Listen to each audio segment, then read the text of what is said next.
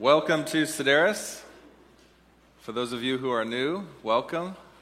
Uh, so excited to meet you at some point. Um, my name is Dave. I'm one of the pastors here at Sedaris, and each and every week we step into a time of teaching, or we come to the Word of God and, and ask Him, What do you have in this for us? We believe that, uh, as I'll mention today, all Scripture is breathed out by God, and so it's inspired by God.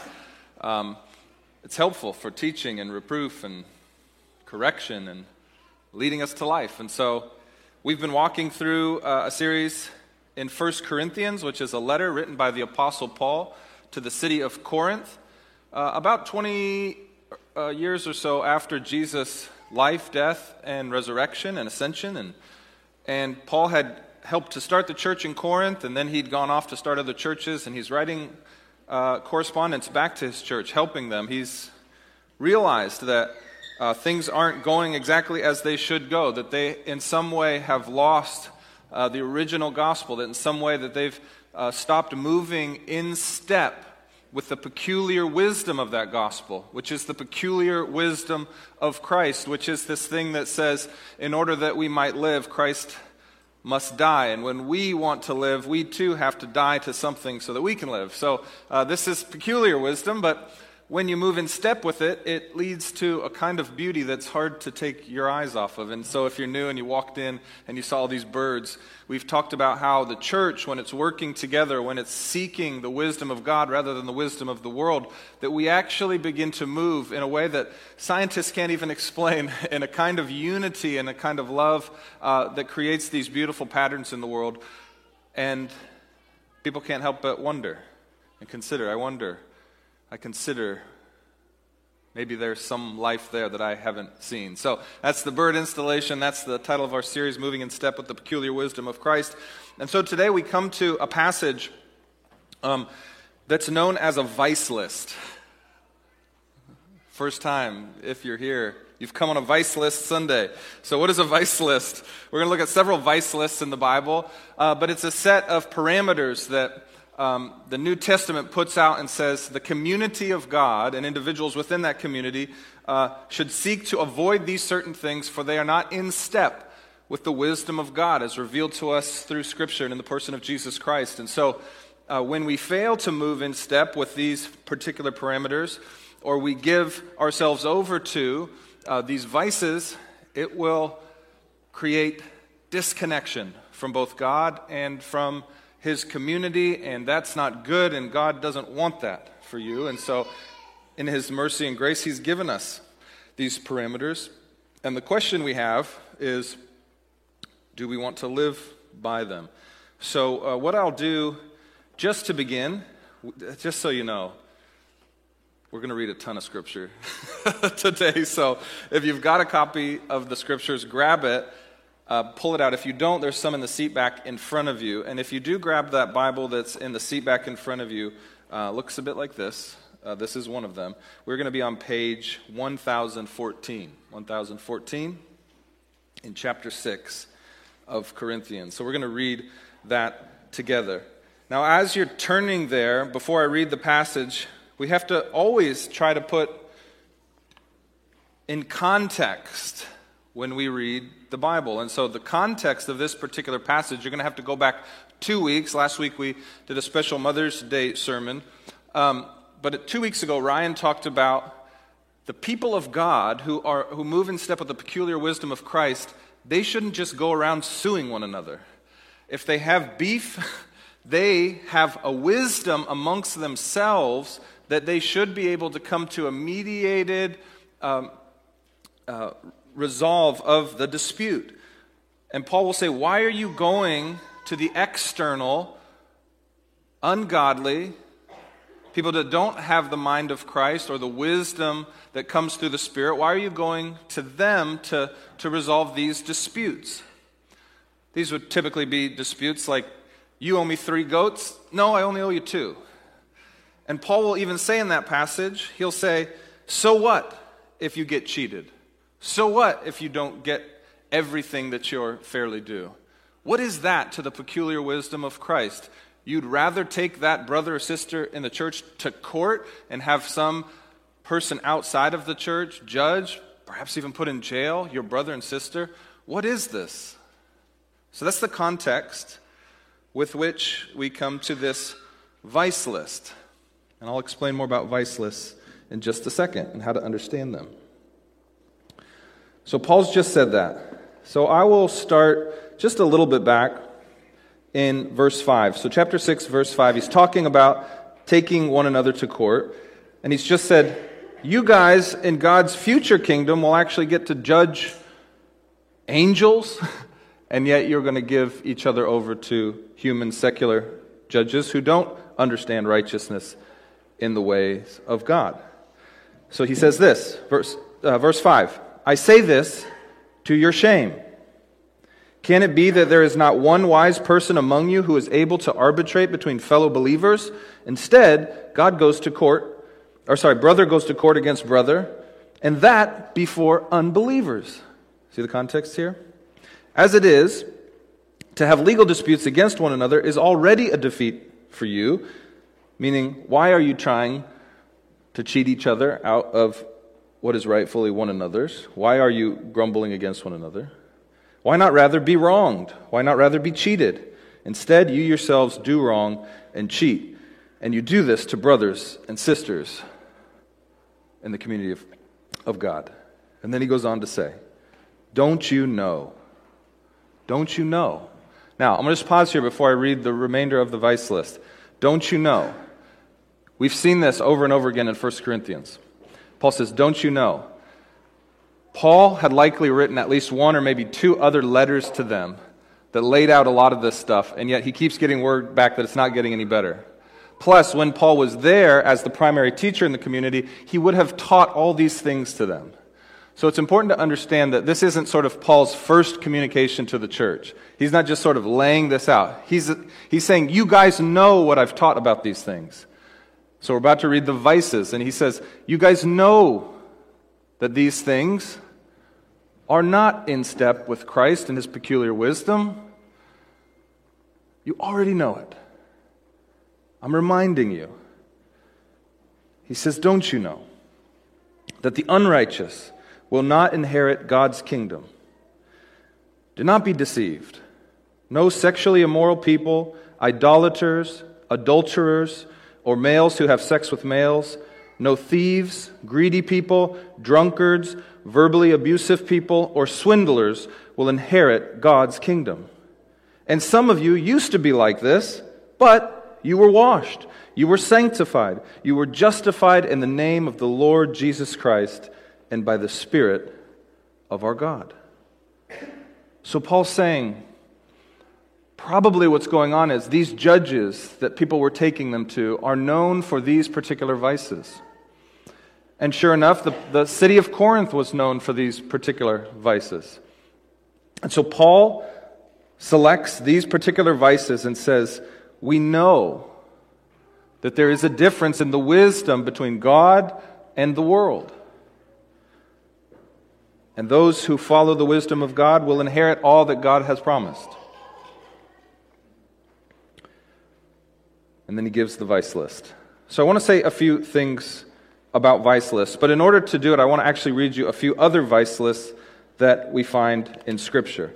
Several of these come also from the pen of the Apostle Paul, as half of the New Testament is written by Paul.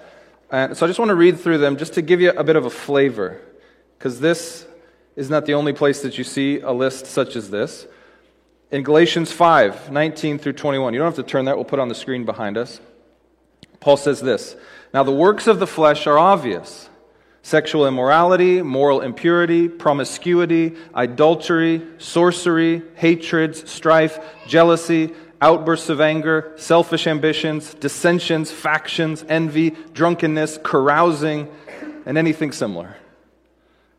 And listen to what he says I am warning you about these things, as I warned you before, that those who practice such things will not inherit the kingdom of God. So be listening to some patterns. Ephesians 5 5, a letter to another church Paul helped to start in Ephesus.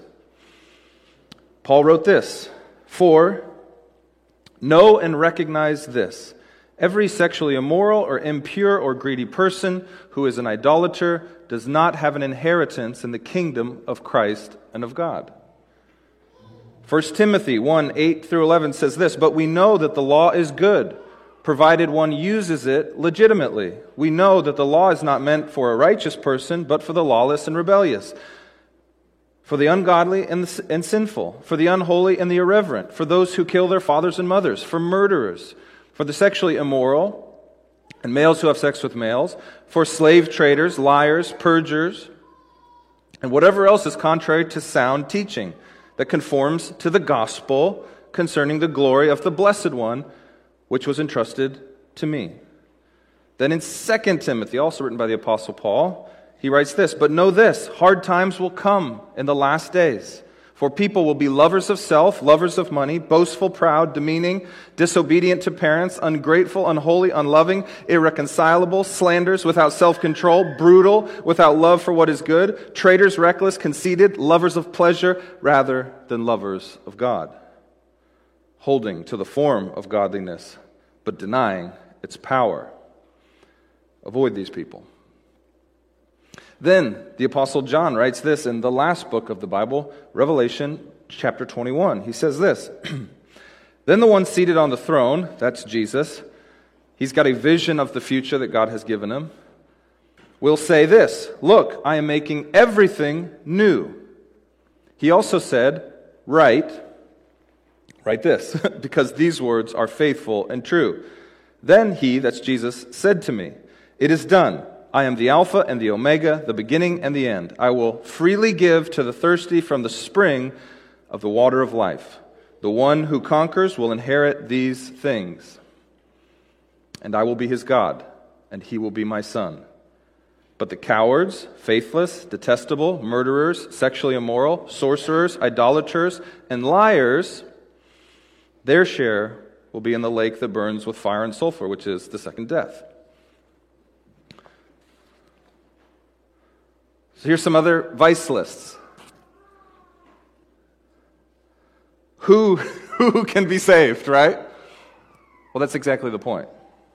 None can be saved except through the sacrifice and mercy of the Lord Jesus Christ. So go back to look at your 1 Corinthians 6 again. Look at the very last verse, verse 11. And some of you used to be like this. Now, this particular vice list is not exhaustive. It's got just some examples, probably some examples that were particularly common in that city, Corinth, which we've talked about, was a port city. Sexual immorality was what that city was known for. But you see, when you look at the fullness of all the vice lists in Scripture, and there's others that I didn't read, there's so many stumbling blocks. So many ways to fall short of the glory of God. In fact, Paul will also say, no one, not one person, has lived a life worthy of the calling to the kingdom of God. Not one. But, what does it say, verse 11? You were washed, you were sanctified, you were justified in the name of the Lord Jesus Christ and by the Spirit of our God. It's beautiful. God's mercy and grace meets us even in our vices and brings us new life. Now, Jesus will go on himself to talk about this. Did you, did you catch the, the, the through line? The vice list tied to the inheritance of the kingdom of God. Did you see that in so many of the passages? Jesus himself says something very similar. Matthew 25, 31 to 34. We'll throw it on the screen behind me here. Jesus is speaking here, and he says, When the Son of Man comes in his glory, he's talking about himself. After his ascension, one day he says, I, I will return. And he says, And I'll come with all my angels. He says, Then he will sit on his glorious throne. All the nations will be gathered before him, and he will separate them one from another, just as a shepherd separates the sheep from the goats. He will put the sheep on his right, he'll put the goats on his left. Then the king will say to those on his right, Come, you who are blessed by my Father, inherit the kingdom prepared for you from the foundation of the world. So, what is this kingdom? And how do you inherit it? What we've been doing in this series is pointing to chapter 15 a lot because chapter 15, we've said, is the climax of this entire letter. In chapter 15, what have we said? It's all about the resurrection of the dead. It says, don't forget, some of you are denying the resurrection of the dead, but if you deny the resurrection of the dead, you have to deny Christ's resurrection. But if Christ has not been resurrected, then we are all lost in our sin and we are in vain. And 1 Corinthians goes on in verse 50 to 51, it says this What I am saying, brothers and sisters, is this flesh and blood cannot inherit the kingdom of God, nor can corruption inherit incorruption. Listen, I am telling you a mystery. We will not all fall asleep, but we will all be changed. Paul is, is consistent in this. You can go and you read Romans 8. I'm not going to read it right now, but he says the same thing. We live now in the flesh our vices are rooted in our, our flesh, our earthly desires, but God is going to give us new desires that, that are weightier. It doesn't mean the old desires go away, but the new desires are weightier. That's the new desires of the Spirit. And the Spirit craves for the inheritance of the kingdom of God. And so Paul will say all these vices are rooted in the flesh, and flesh and blood alone cannot inherit the kingdom of God. Only the Spirit, the new man, resurrected and changed, just like Jesus' a new resurrected body was a body, yes, of flesh, but of spirit, a new kind of man. That man is the man that inherits the kingdom of God. So it's a consistent pattern. And so basically, what Paul is saying in this vice list in 1 Corinthians is he's saying, listen, if you don't allow Christ to wash you and sanctify you, which is to make you holy, to give you his spirit and allow that spirit to begin to transform you so that that new self becomes more and more your identity over your old self, then you cannot inherit the kingdom of God. Well, why would he tell us that? He wants us to inherit the kingdom of God. Jesus tells us this because he wants us to inherit the kingdom of God.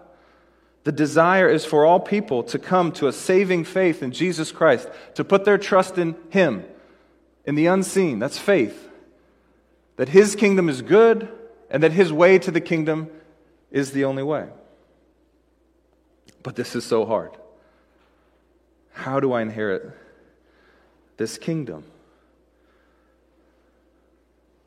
It's only through Jesus and what he can do for you that you can inherit the kingdom of God. So when we read this vice list, of course, we immediately think, wow, who among us could inherit the kingdom of God? And the answer is none of us apart from a saving relationship with Jesus Christ. Now, this is so important. Go back with me one chapter, because it's been a while since we read this. But do you remember in chapter 5, verses 8 through 11? I just want to reread that to us, because it's all part of the context here. Do you remember when we talked about there was some young man in the church who was sleeping with his mother in law. And Paul said, Listen, that's not even acceptable among the non Christian Corinthians. And yet you, as a church, are just allowing it to happen in your midst. Do you remember that sermon? This vice list is different. We see nothing about God talking about these vices are not even, or Paul talking about these aren't even acceptable among the Corinthians. He's saying, no, these vices actually are fairly accepted amongst the Corinthians. It's normal and common, but not amongst you. And so look with me now at 5, 8 through 11. I'm going to read that again. It says, I write to you in a letter not to associate with sexually immoral people. I do not mean the immoral people of this world or the greedy and swindlers and idolaters. Similar list, right? Otherwise, you would have to leave the world. But I actually wrote this not to associate with anyone who claims to be a brother and sister and is sexually immoral, greedy, or idolater, or verbally abusive, a drunkard, or swindler. Same list. Within the church, he says. Verse 13, he says, God judges outsiders, but we are to make judgments within the community of Christ. You remember that? So when we talk about these vice lists, it's, it's, it's super important, and, and it might be obvious to you, maybe it's not. We're talking about within the community of Christ. Um, Paul makes it very clear you'd have to leave the world to not associate with people who continue to live and, and uh, this, these common lifestyles. And so we're not talking about outsiders, we're talking about kingdom dwellers, those who want to be a part of the kingdom of God. And that kingdom of God, Paul will say, begins right now. That's such an important concept. I want to say it again. The kingdom of God, yes, is an eternal reality, a future reality, but it's also a present reality. When you put your trust in Jesus Christ, your eternal life starts right now. And that is a life in which Jesus is king, or Jesus gives you your purpose and your meaning. He defines what it is to live. And therefore, he can define the vices which get in the way of living into those purposes. Not those outside the church, because they don't even want to be a part of the kingdom of God. But those who do want to be a part of the kingdom of God, that needs to start right now. Does that make sense? Now you say, what if there's somebody that's in one of these vice lists that says, I do want to be a part of the kingdom of God, but I just can't give up this vice. What do you do? This is so common. In fact, this is all of our stories. There are things that we don't think we can give up. But the question we ask of anyone, and the question Paul is asking of the Corinthians is do you want the kingdom of God or not? Jesus told a parable about this. He said, If you found the kingdom of God, it'd be like finding a treasure in a field, a field you didn't own, but you would go sell everything else. Once you saw this treasure, you'd sell everything else so that you could buy this field, just so that you could own the treasure that is buried in the field. So, a question we all have to ask ourselves, because we all wrestle with some vice, some besetting sin, some common temptation that, that seems to rule and reign in us, or at least hang on for our entire life. The question is do we want the kingdom of God? Enough to sell everything, to buy the field? Or do we kind of just want the kingdom of God thrown in on top? That's what Paul's getting at. He's saying, listen, there's a wisdom of the world, and it is not aligned with the kingdom of God. And if you don't want the kingdom of God now, then I don't think you actually want it in the future. C.S. Lewis famously says, God, there's only two kinds of people those who say to God, Your will be done, your kingdom come, and those who God says to them, Your will be done, your kingdom come. And He allows us to choose. And Paul says that choice begins not just when we die, but right now. Do we want the kingdom? Do we want to be inheritors? If so, we take very seriously a vice list such as this. So let's look closely now at this particular list and ask some tough questions. Okay, there's nine vices I see listed here. Again, not exhaustive, how do we know? Murder's not even on the list. okay, it's not like, well, in Corinth, murder's okay, but, you know, Ephesus, no murdering. You know, it's like, he's just picking some that he thinks probably are of particular importance to highlight that maybe may have been lost or may have been pretty common, and maybe even particularly common amongst the ruling elite, sort of judge class of Corinth. So, what are they? Number one, he calls them sexually immoral people. We could call them fornicators uh, those who are having sex in a way that God has not prescribed. Idolaters, people who are worshiping idols, images of so called gods and other gods. Adulterers, those people who are sleeping with people who are not their spouse. Males who have sex with males. Thieves, greedy people, drunkards, verbally abusive people, and swindlers, con artists. Let's be honest. Lots of vices here. And even though this is not an exhaustive list, my guess is that most of us are covered by one of these.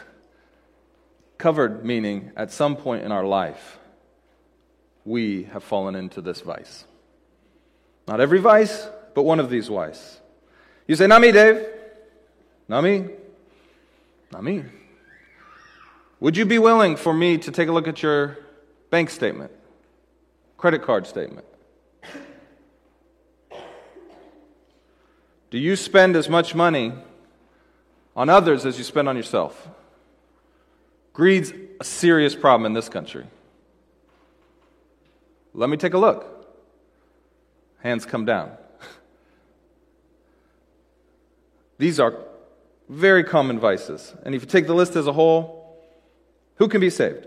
Only those who are washed, sanctified, and justified in the name of the Lord Jesus Christ. And that's so important. Paul says, Do not be deceived. So easy to be deceived. Well, we don't have a greed problem in America. Are you sure? Who told you that? Have you met other people from other parts of the world? Have you watched the way they live? When someone hands them a free t shirt, do they say, ah, I won't take that, it's not my color? I do that.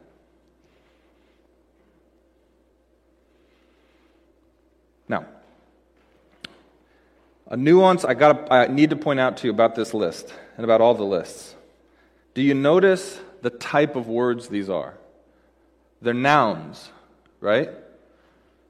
Swindlers, drunkards, thieves, adulterers, right? Paul is putting them in a particular category. He's saying these are the kind of people whose identity is rooted in the vice. Meaning this, he's not talking about anyone who has ever done any of this. That's not who he's talking about. He's talking about people who participate in allowing their identity to be one of these vices. Meaning, they are more than just frequent or regular offenders. It's their reputation, it's what they're known as. They allow their name to be put on it. He's saying you can't stay that way and be a part of God's family. Why? Key word here in chapter 11. He says, In the name of the Lord Jesus Christ. You had to be washed, sanctified, justified in the name of the Lord Jesus Christ, which is to say what? Your identity must change from the vice to the glories of Christ. That's the swap. But the identity has to change. He's not saying none of you will ever get drunk again, or none of you will ever sleep with somebody that you shouldn't sleep with. He's not saying that. He's saying, you take with you the name of Jesus Christ and therefore fight against all the voices that used to be your identity, that used to be your old name, because you've taken on a new identity as a Christ follower, as a kingdom inheritor, as a part of the new family of God. And what's the last name of that family? The name of the Lord Jesus Christ. And this can be true of any one of these vices. Are you known as a con artist? Do people know you're a loudmouth, abusive, vitriolic, arguer? Are you a drunkard? What's the first thing people say about you? That you're rich? That you have nice things? Or do they say that you're a follower of Jesus Christ?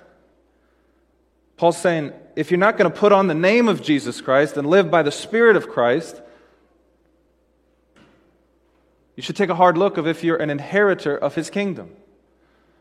Paul's trying to be helpful here, saying we can't just go on living like the world if we're a part of a, a different kingdom with a different king who has different parameters for life and living and mission and goals. You got to take on the new that is in Christ, all of it. How do you do that? When were you given a new name? Paul would say, and we would say, at your baptism. We got baptisms this summer. If you're interested in baptism, I'd love to talk to you. We'd love to get you a baptism coach so you can like walk through. Is baptism right for me? Baptism, what we do, we sit in the waters of Green Lake and we drop somebody in. We say, uh, uh, buried with Christ in baptism. So you're associating with his death, his cross, his payment for your sin. Buried with Christ. The old dies, and then we let you sit there for a while. 2022. We let you sit there. Wash it off. no, okay. We let you, man, we blow you back up. Raised with Christ to walk in newness of life. You take his name in his death, and you take his name in your new life. The old has died, the new has come. All things will be changed. We read that. For those who inherit the kingdom of God. And what that is actually picturing is something that's happened to you, what? By the Spirit. Verse 11. The Spirit of our God has already associated you with Christ's death and his resurrection. You've taken on his name through the Spirit. And so, how can you then be a part of this other family if you're a part of God's family? This is, a, this, is a, this is so huge at the center of these vice lists. Paul's just saying you just can't be a part of two families. Yes, you're going to be in the world and you're going to have friends that are part of these other families, but what family do you belong to at the core? And all of us, at some point in our life, identified with our vice family over and above our Christ family. All of us. And God's mercy and grace draws us and woos us into the better kingdom, the kingdom of life, everlasting. An age to come, but an age that begins right now that we can experience that life and that freedom now through the Spirit. Okay? So, that's the vice list generally. Now, I got to hit pause here. We got to take a quick excursion because probably when I read this passage, maybe it felt like there was an elephant that walked into the room. At least in a city like Seattle, there's an elephant that walked in the room. What about this vice? Males who have sex with males.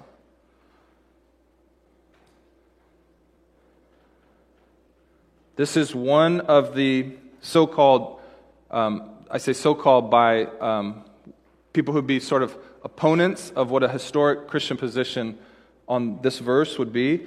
People would call this one of the six so called clobber passages, meaning that there's six, pa- there's only, there's only, they'd say there's only six passages in the Bible that speak about same sex intercourse. This would be one of the top. Now, I just, I just want to point out, sort of humbly, that I don't quite understand how many there would have to be for it to not be an issue. Like if it's seven or eight or nine. Like I, I say that, like honestly, I've been looking, I've been hoping to find a good answer. I don't know, but it is one of the passages that seems to make it clear. So we want, I want to look at that. And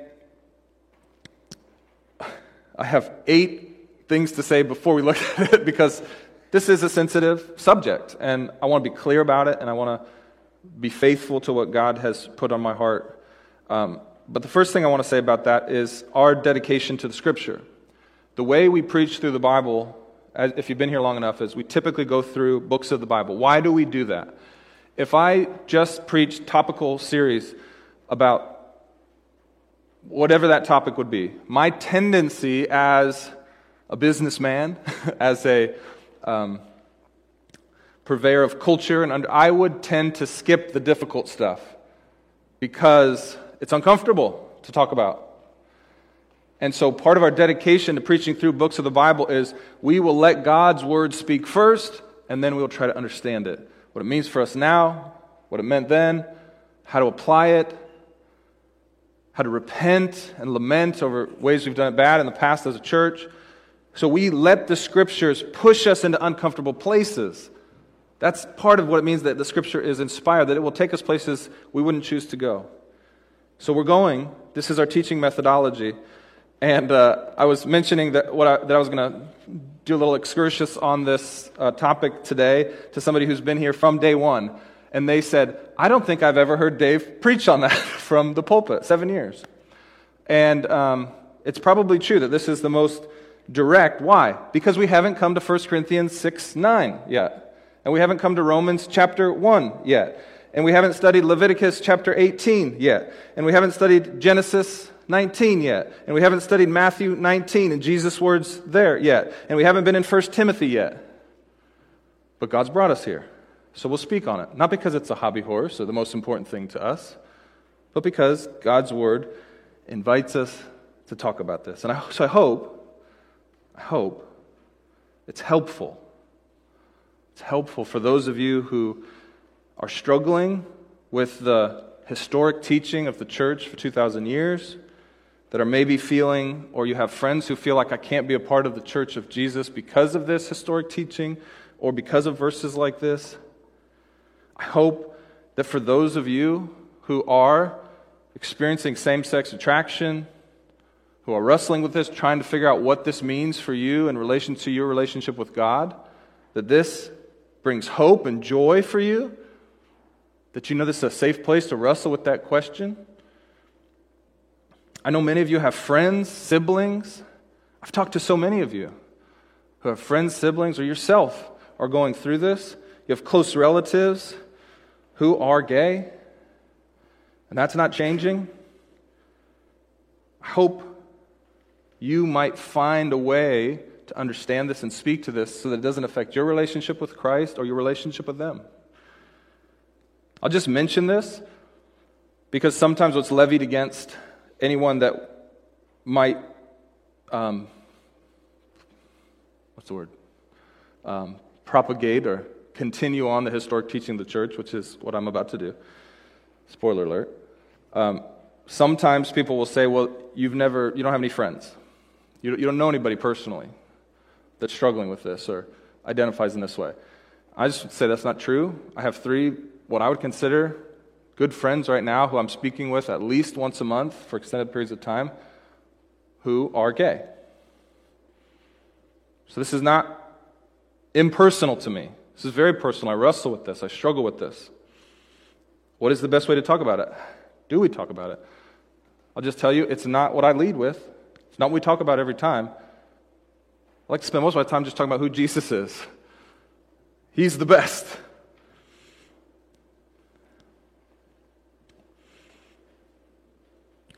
If you are somebody who this is your story, this is a personal story for you, I just want you to know that no one can actually know your exact struggle, your exact battle, like you do. You can have people that come along, comrades that come and, and, and, and you can share with, but to be honest, only you know. There's this great old Negro spiritual that goes like this Nobody knows the trouble I see. Nobody knows but Jesus. So I just want to say that's true. You need to turn to Jesus. He's the only one that can meet you fully in this. I'm going to try to explain to you what I think the Bible clearly is teaching here and, and where it teaches elsewhere. But you need to just take this up and talk with Jesus. Nobody knows the trouble you see. Nobody except Jesus. It's ultimately about you and Jesus talking. But I want to make sure I don't mislead so that you don't talk about this with Jesus. So that's for all of us, but particularly for those of you who would have this orientation. I'm only on the fifth thing in my list, by the way. So, the fifth thing. I think we want to talk about this because, honestly, it honors the sacrifice of Christ. This scripture is not saying that those who are gay, those who have sexual orientation that is to the same sex will not inherit the kingdom of heaven.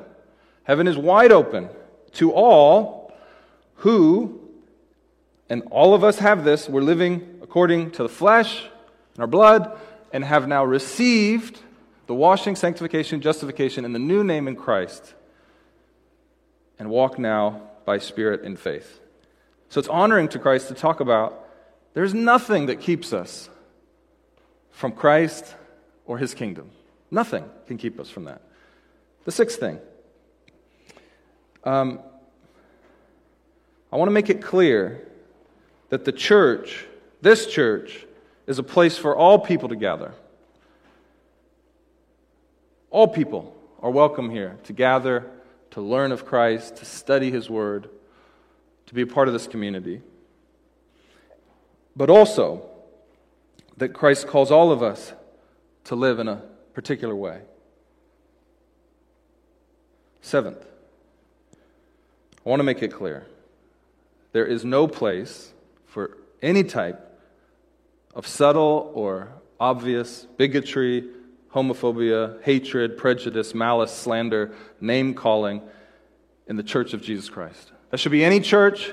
Let it be particularly true of Sedaris Church. For those of us who have participated in that, either knowingly or unknowingly, as we search ourselves, may God wash us, give us mercy and grace for our sin as revilers who use abusive language, which is clearly a part of the same list. You say, then Dave, why, why are you even talking about this then? What, what if it would lead to that? Here's three reasons why I feel like we sh- we're, we're being, you know, pulling this particular vice out of a list. The first is this is what the media highlights. This is what everybody's talking about. I don't think if you ask most pastors and preachers, like, they'd say, This is the thing I really want to talk about. But because it's in the public conversation, a lot of people are wondering when they read a text like this, what do we do with that part? And so, this is why I'm doing this excursus. I'm pulling this particular point out. Because the world's talking about it, so we look at this particular, not because it's more egregious or worse sin or somehow keeps you out of the kingdom of God. It's a part of a vice list.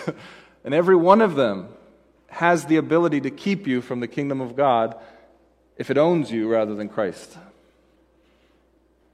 But it's part of the public discourse, particularly right now in our world.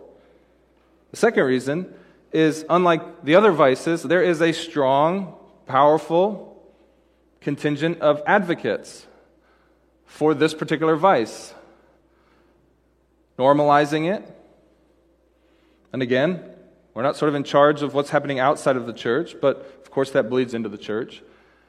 Now, just imagine if the same force behind any of these other vices had as strong of an advocacy group backing it, trying to normalize it in the world, like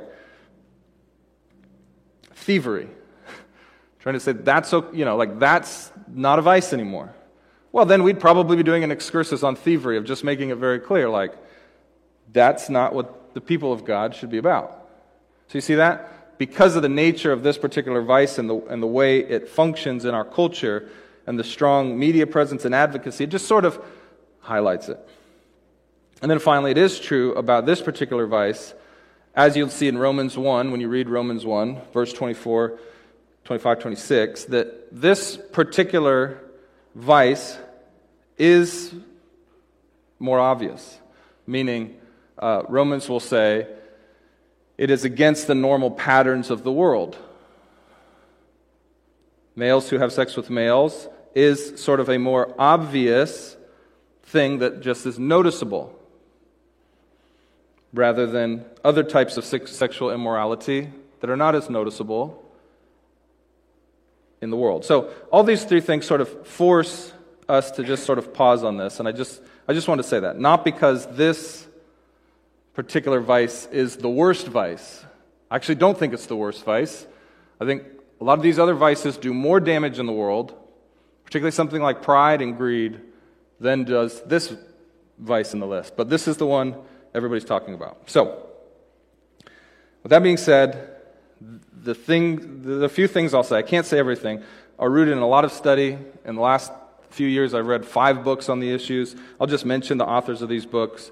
The first four I'll mention are those who would hold to a historic Christian position on this, but who are themselves same sex attracted.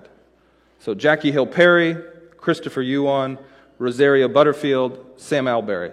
They would all represent those who have chosen um, to take this vice that's still part of the list and, and work with God to live a life that's honoring and holy in the way they see. And so they've written great books on that. Jackie Hill Perry, Christopher Yuan, Rosaria Butterfield, Sam Allberry.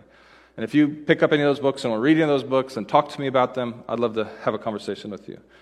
I've also read two other, the most popular or well read books in Christian circles that would take what would be called the revisionist uh, position. And I've read those thoroughly, prayed about those, even looked for what would be strong arguments that might change my mind. And um, I just want to say I've engaged those. And if you pick up those books or any other books, I'd love to talk to you about it. I like talking about this issue. I think it helps us identify what does it mean to follow Christ and to love his word. So those would be Matthew Vines and David Gushee.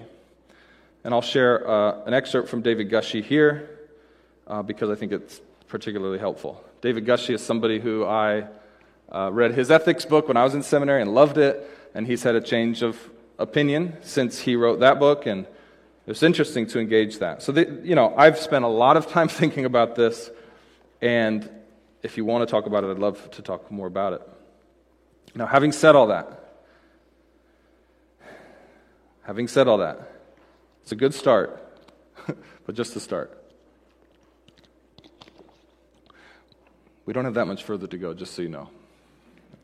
I could say so much. I was just say, come, let's talk. I'd love to grab a coffee or come to the office and we'll talk more if you have more questions. But I want to focus specifically on what this passage has to say males who have sex with males. What are the Greek words? They're important. They're actually quite unique, peculiar. What do they mean? What is Paul getting at? Is he really talking about homosexual sexual relations. Is that what he's talking about? He's definitely not just talking about homosexuals, those who have same sex attraction only. He's talking about actual sexual intercourse, males having sex with males. We know that because the two Greek words that are used, malakoi and arsenokoitai, they're two words if you read it in the Greek and they actually refer to the passive partner and the active partner in a same sex relations, in intimate same sex relations, okay? And what's unique about this passage, if you do get into a full debate about, well, does the Bible actually teach this? This is the passage that makes it most clear. I think probably Romans 1 is most clear. This is the second most clear passage that we're talking um, about both partners in a same sex interaction. Why is this important? You may have heard this, you may have not, and that's okay. But one of the arguments goes like this Well, in that day and age, um, there wasn't such thing as consensual same sex relations. Uh, some people would say primarily, Paul's only ever talking when he talks about this, or any of the New Testament writers, are only talking about it when it's um, an oppressive sexual experience, meaning somebody with power Oftentimes, an older person and a young child participate in this kind of action. The question is is that true? And I think an honest reading of the Greek and also an honest look at history would say that's not actually true. Here we have two words that Paul's clearly using to represent two parts of the relationship. Meaning, this is, he's probably speaking about consensual, love filled relationships between men. It doesn't seem that he has the other type of males having sex with males in mind. So be very clear with that because that is often what you would read in a revisionist study on this passage. That's not true. And it seems to be from writings outside of the Bible that there is actually nothing new under the sun. That actually this was common. That in ancient times, this was a very much accepted, normalized practice in the same way as it is in America these days. I just want to make that clear. I think that's one of the most important things about this particular part. Now, again, the Bible as a whole tells a narrative and a story about God's good design for sex, starting in Genesis 1 and going all the way to the bride and the groom coming together at the end of time. That's Jesus and his church. And so there is this overarching argument, and then there's specific verses like this one. But I wanted to give you some clear teaching on what does the actual Greek mean. Because what's happening is a lot of sort of mud is being stirred up. We can't really know. We can't really know. We can't really be sure. And of course, there's always some mystery when you read the Word of God. But it's not as mysterious, it's not as unknown as many would have you believe. And in some of the books that I read, as might be, um, uh, as they try to make the argument. Here's one, one way I'd like to help us see this. One way that I'd help, like us help us see this. This is a vice list, but there's other vice lists.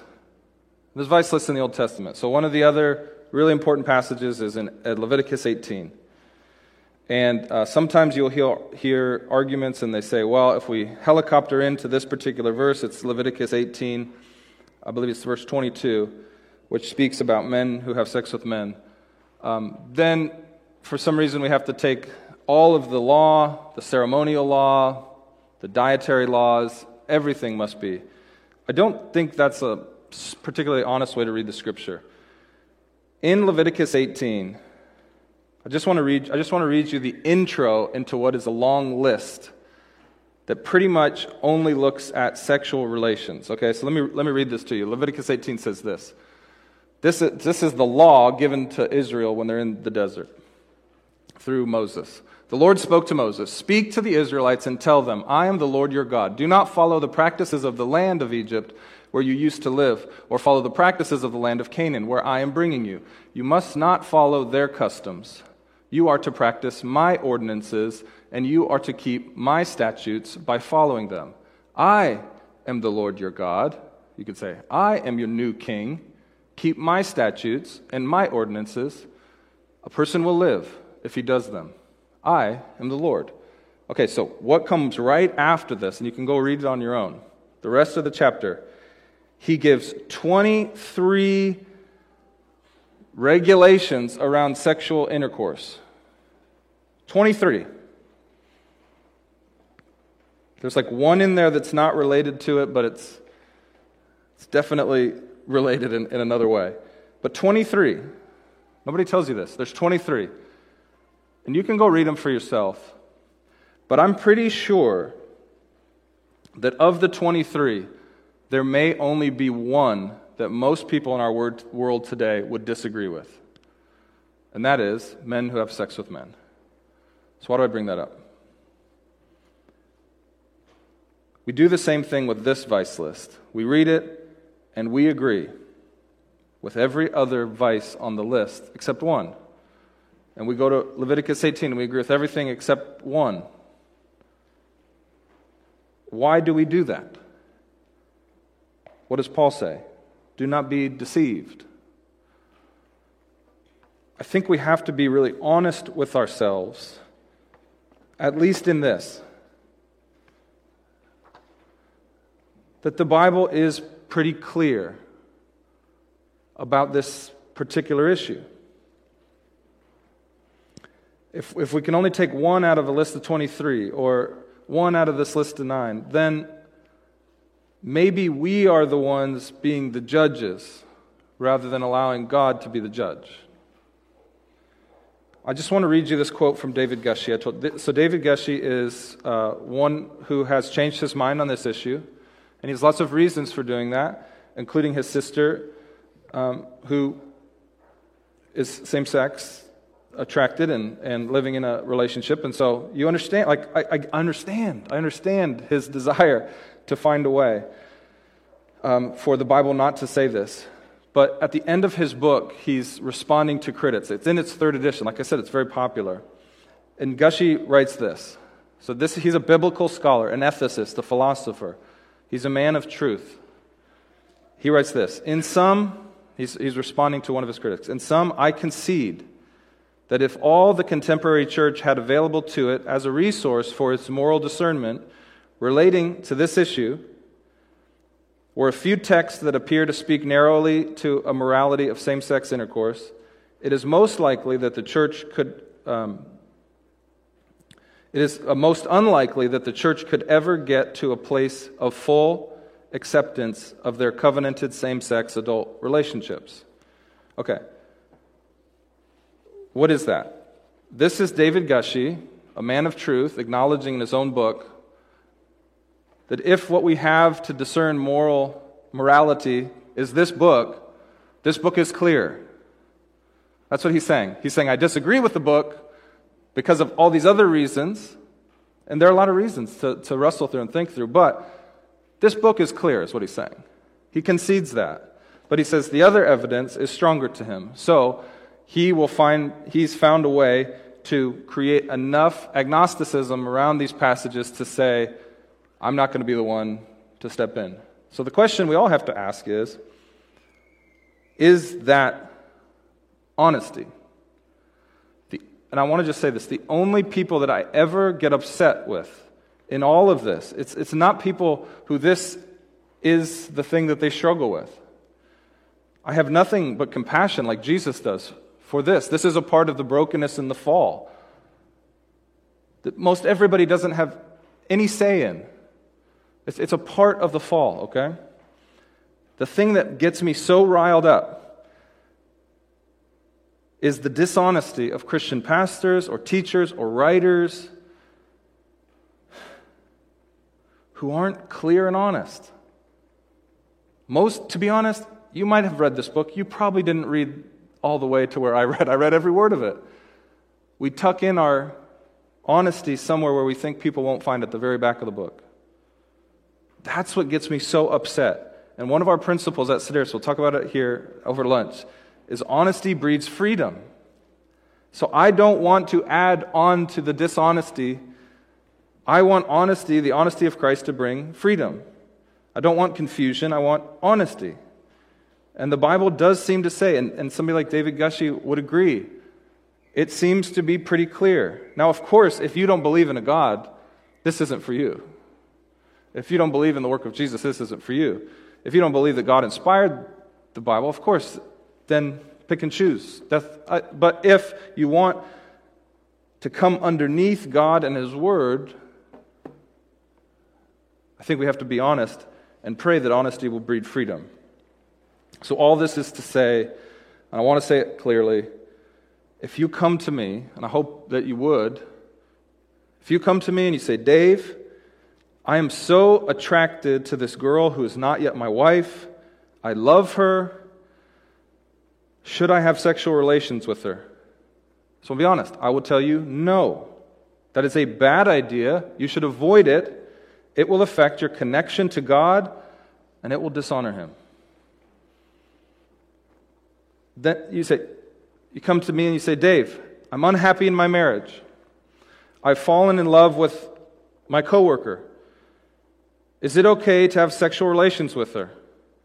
I will look at you and I will say, No. It's a bad idea. You should avoid it at all costs. It will affect your connection to God and dishonor Him. If you come to me and you say, Dave, I'm attracted to a person of the same sex. We are in love. Should I have sexual relations with them? I will say no. It's a bad idea. You should avoid it it will affect your connection to God and dishonor Him. And all of this is rooted in part in my understanding of 1 Corinthians 6, chapters 9, 10, and 11. I do hope we have that conversation, by the way. You're not in this alone. This is not like some easy thing. Like Paul said, we've talked about this before, probably many, many times. He's just reminding them. Let's keep the conversation going. So I believe that all scripture is breathed out by God, all of it's inspired by God. 2 Timothy 3:16, all scripture is inspired by God and profitable for teaching, for rebuking, for correcting, for training in righteousness, so that the man of God may be complete, equipped for every good work. So I'm going to be honest. I don't want confusion. But I have to read you this. As much as I believe in, in verse 10, that's the word of God, I also believe in verse 11. What does it say? And some of you used to be like this. You used to be owned by this. This used to be the most important thing about you. But you were washed, you were sanctified, you were justified in the name of the Lord Jesus Christ and by the Spirit of our God. Actually, friends, this, the last thing I'll say about this particular vice, this is not, I think, the worst vice in the list. It's not the end of the world if your attraction is only to the same sex. It's not. There's probably some stuff on here that's going to cause a lot more damage than this. And for every single vice, in this less and another, Paul says, and such were some of us. He's pointing to himself, by the way. I was one of these. Paul was probably particularly verbally abusive. He says, But Christ washed us. The church, heck, our church, is full of people whose primary identifier used to be I was sexually promiscuous. I, uh, I was a worshiper of other gods. I was an adulterer, unfaithful to my spouse. I was gay or lesbian. I was greedy, a lover of money. I was a shady business person. I was verbally abusive. I was a hothead. I was a con artist. Like, our church is just full of people that that used to be it. but now their primary identity is as a son or daughter in God's family, a follower of Jesus, a citizen of the kingdom of heaven, an heir of all of Christ's promises, to the praise and the glory of God. So, having said that, let's not be naive. This doesn't mean that the rustle is over. When we read this, don't read, and some of you are like this, meaning, and now it's over. Don't be naive. There is always an ongoing and often intense relationship that you'll have to these vices, even after you used to be some of these. Most people, probably often for the rest of their life, some of these vices will be knocking at the door trying to gain background. I know my own vices. I'm not expecting them to go away. I'm going to have to f- fight against those in order to honor God for the rest of my life, most likely. I still pray that God would take those temptations fully away, but I'm not expecting, I'm not demanding that He do that. I'm asking, I'm hoping, I'm praying, and some will but many won't. Whatever the vice may be, I am still prone to be verbally abusive. And I can't be naive about that. I constantly pray for God to give me grace and wisdom, when to speak, when not to speak, how to speak. And I have to apologize a lot. Ask my wife. So this, Paul's not saying, you used to be and now it's just completely gone. No, don't be naive. There is no doubt that Jesus, if he showed up in our world today, would be hanging out with lots of people that are on this vice list, okay? He'd be hanging out with them, going to parties at their house, sharing about the kingdom of God and say, I want to invite you in. So we want to be like Jesus. If you or someone you love struggles with any vice on this list, you need to hear this right now. So perk up. So that's pretty much all of us, by the way. Any vice on this list, if you struggle with this, or if someone you love struggles with this, you need to hear this message. The triune God doesn't reject you or disown you. He isn't disappointed in who you are. He delights in who He has made you to be. And He desires to be with you, to be close to you, and to revive you. And the way all of this can and will happen is to meet Jesus, to accept his gift of grace by acknowledging his sacrifice on the cross for you and your sins, all of them, and to believe that God raised him from the dead, and that through your faith in his work, for you, as verse 11 says, you are washed. You are sanctified, made holy. You are justified, declared not guilty in the name of the Lord Jesus Christ and by his Spirit. Which is why, as a church, we should never and will never put any barrier between Jesus and anyone who is honestly considering who he is and what that means for them. No matter what their vice may be, we must never put a barrier between them and Jesus. It's the most important thing I can say. If you ever see Sedaris Church putting a barrier between someone and Jesus, please don't keep your mouth shut. Help us to see that. Because it's through Jesus and only through Jesus that someone might experience the power and the transformation in order to live a new life for King Jesus and away from the old life. Let's pray.